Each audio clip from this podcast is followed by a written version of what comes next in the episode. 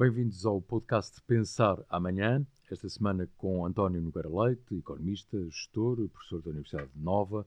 Uh, olá, António. Olá, Luís, Muito obrigado é um estar aqui. Por esta nossa conversa baseada na, na crónica para o Portugal Amanhã, que tem um título uh, que eu acho delicioso, provocatório, maltratar quem pode trazer a solução. E o António começa por escrever que o principal problema da habitação, tema obviamente muito, muito importante para, para grande parte da população, é a reduzida oferta de novas casas no mercado e Portugal precisa de investidores. E depois desenvolve muito a partir de conceito também de direitos de propriedade. Então, o que é que está aqui em causa, na sua opinião? O, o que está em causa é que eh, Portugal é um país, como nós sabemos e temos falado em variadas circunstâncias, eh, tem uma relativa escassez de capital.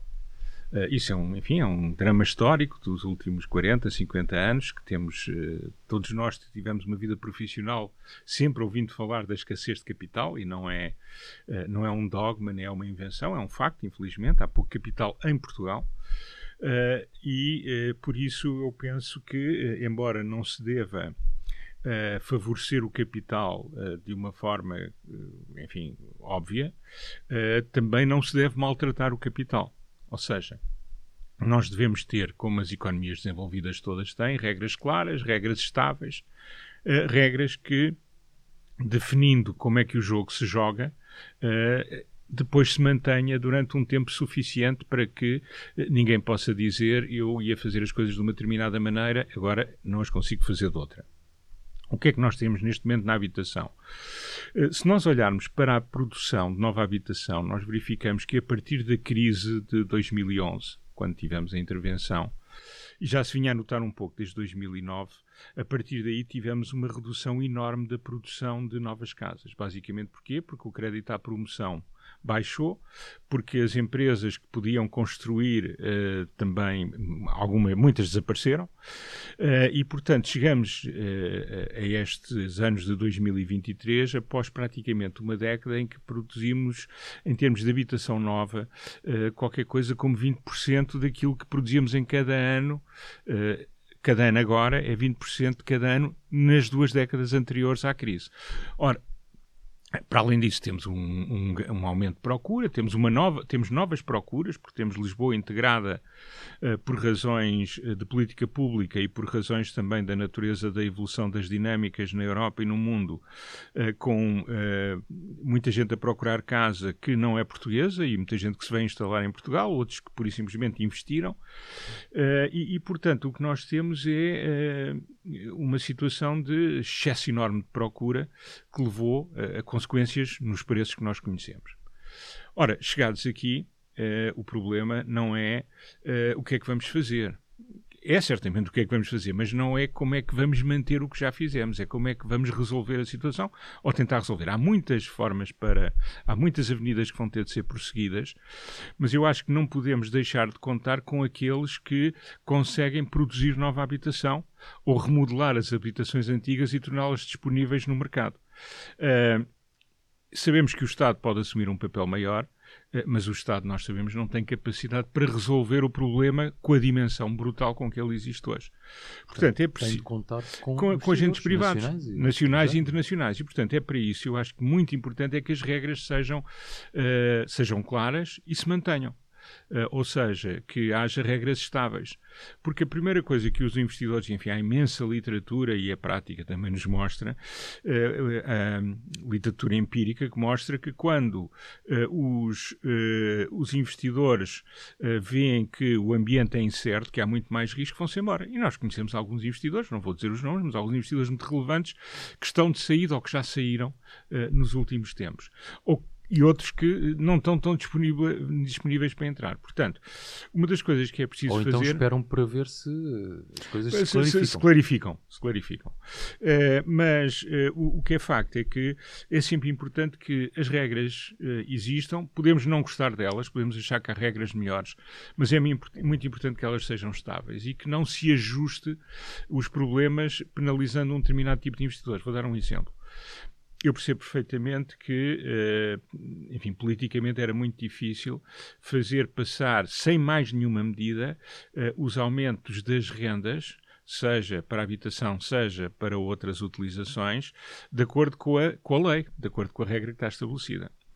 Ora bem, o, o mais normal seria uh, o governo uh, subsidiar aqueles que necessitam. E, portanto, neste caso, não iria subsidiar uma grande cadeia de supermercados, não iria subsidiar um grande escritório de advogados ou uma grande empresa ou um grande centro logístico, iria subsidiar as famílias que, de outra forma, não conseguiriam uh, manter a sua habitação, que é, um, como nós sabemos, é um direito que se compagina com o direito de, de, de propriedade que não é um direito absoluto, mas que é um direito fundamental se nós queremos que a economia cresça e que, e que o bem-estar aumente.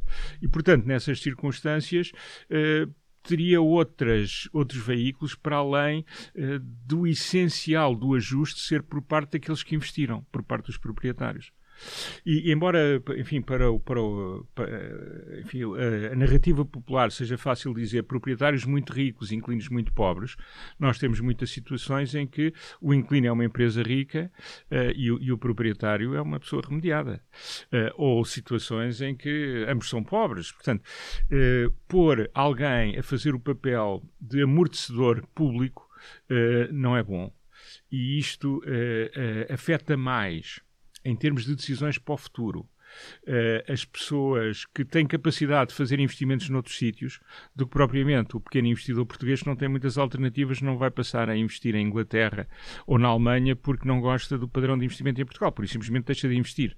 Enquanto que para os grandes investidores haver esta alteração de regras eles serem penalizados é algo que marca, sobretudo se o jogo for feito repetidamente. As pessoas acharem que sempre que há um problema são eles que ajustam, eles vão procurar outras alternativas. E nós, sem essa gente toda, nacional e internacional, não pomos mais casas no mercado, por muito que o Estado se esforce para o fazer mais do que tem feito no passado, e isso vai fazer com que o, o problema social, que é um problema social, uh, se torne mais grave e não sabemos que consequências é que poderá vir a ter social inclusive transversal a várias gerações, é, porque é, é, tem muitas, a ver com os mais jovens, eh, também com os mais idosos. Não, é que, e, portanto, é, é, que é um problema que de alguma forma a nossa geração enfrentou. Qual é que foi a nossa solução?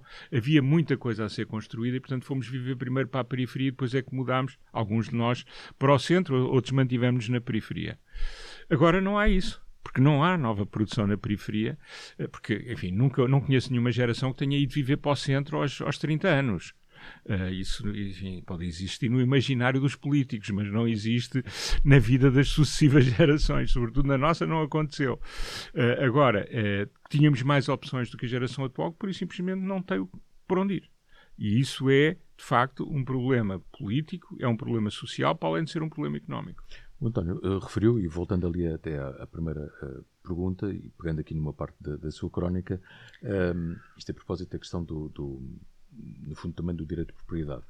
Porque o António refere que ultrapassar esta escassez portanto, da, da, oferta de habitação implica, entre outras coisas, a criação de um ambiente que estimule os investidores privados, nacionais e estrangeiros, portanto, que vou referir, o que pressupõe o respeito pelos direitos de propriedade e a estabilidade do enquadramento legal. Já referiu o tema da, da, da estabilidade do enquadramento legal, faz sempre lembrar o tema da instabilidade do sistema fiscal e, portanto, obviamente, sim, sim, é, muda todos é, os anos. Isto, isto, é sempre complicado. Mas, do ponto de vista de, de direito de propriedade, Parece-lhe que há aqui alguma cartilha ideológica? Assusta os investidores? Tem, o que é que está em causa relativamente ao tema Bem, de propriedade? Eu já tenho alguns investidores que, que acham que, eh, não querendo saber qual é que é a dimensão exata da questão, por isso simplesmente acham que ele não é suficientemente preservado e que as regras mudam demasiado e, portanto, vão para alternativas onde tenham uma garantia ou uma segurança de que a probabilidade disso acontecer é menor. Eh, eu sei é, que o poder, o direito de propriedade não, não é um direito absoluto, mas é um direito que tem que ser bem tratado. Uh, sob, uh, sob, uh, e sobretudo com o capital como fator móvel em termos internacionais e, em concreto, na União Europeia. Portanto, se as pessoas uh, sentem que o capital não é bem tratado, vão utilizar o capital noutro sítio. E a capacidade pública e os meios públicos não são suficientes para resolver o problema, ou, sobretudo, para lhe dar uma alteração grande nas, nos próximos anos, porque o problema não se pode resolver daqui a 20 anos. Aí já será outra geração. Nós temos que resolver para os portugueses que precisam de habitação agora. Eh, e, portanto, precisamos de todos os agentes. Se as pessoas acharem que sempre que houver um, um, constrangimento político, quem paga a fatura não é o conjunto da sociedade, não é através do Estado, são eles, porque se determinou que são eles os que têm que pagar, eh, então eles são capazes de não estar disponíveis para pagar. Se sendo não estão no mercado, ou vão para outros mercados. E, portanto, nós temos que jogar com muito cuidado aí. Não estou a dizer que isso significa tornar o direito de propriedade absoluto, significa não tornar o direito de propriedade mais frágil em Portugal do que nas alternativas que toda esta gente tem. E as implicações para o setor financeiro? A banca, eh, enfim, foi está a tentar estimular, obviamente, a questão do, do, do, crédito à habitação, também agora de crédito ao consumo. Tudo mudou, entretanto, com, nos últimos eh, dois anos, eh, ou ano e meio, com, com a questão da, da, da, subida enorme portanto, das taxas de juros, com a inflação e com a guerra da Ucrânia, portanto, todo, todas as variáveis que conhecemos.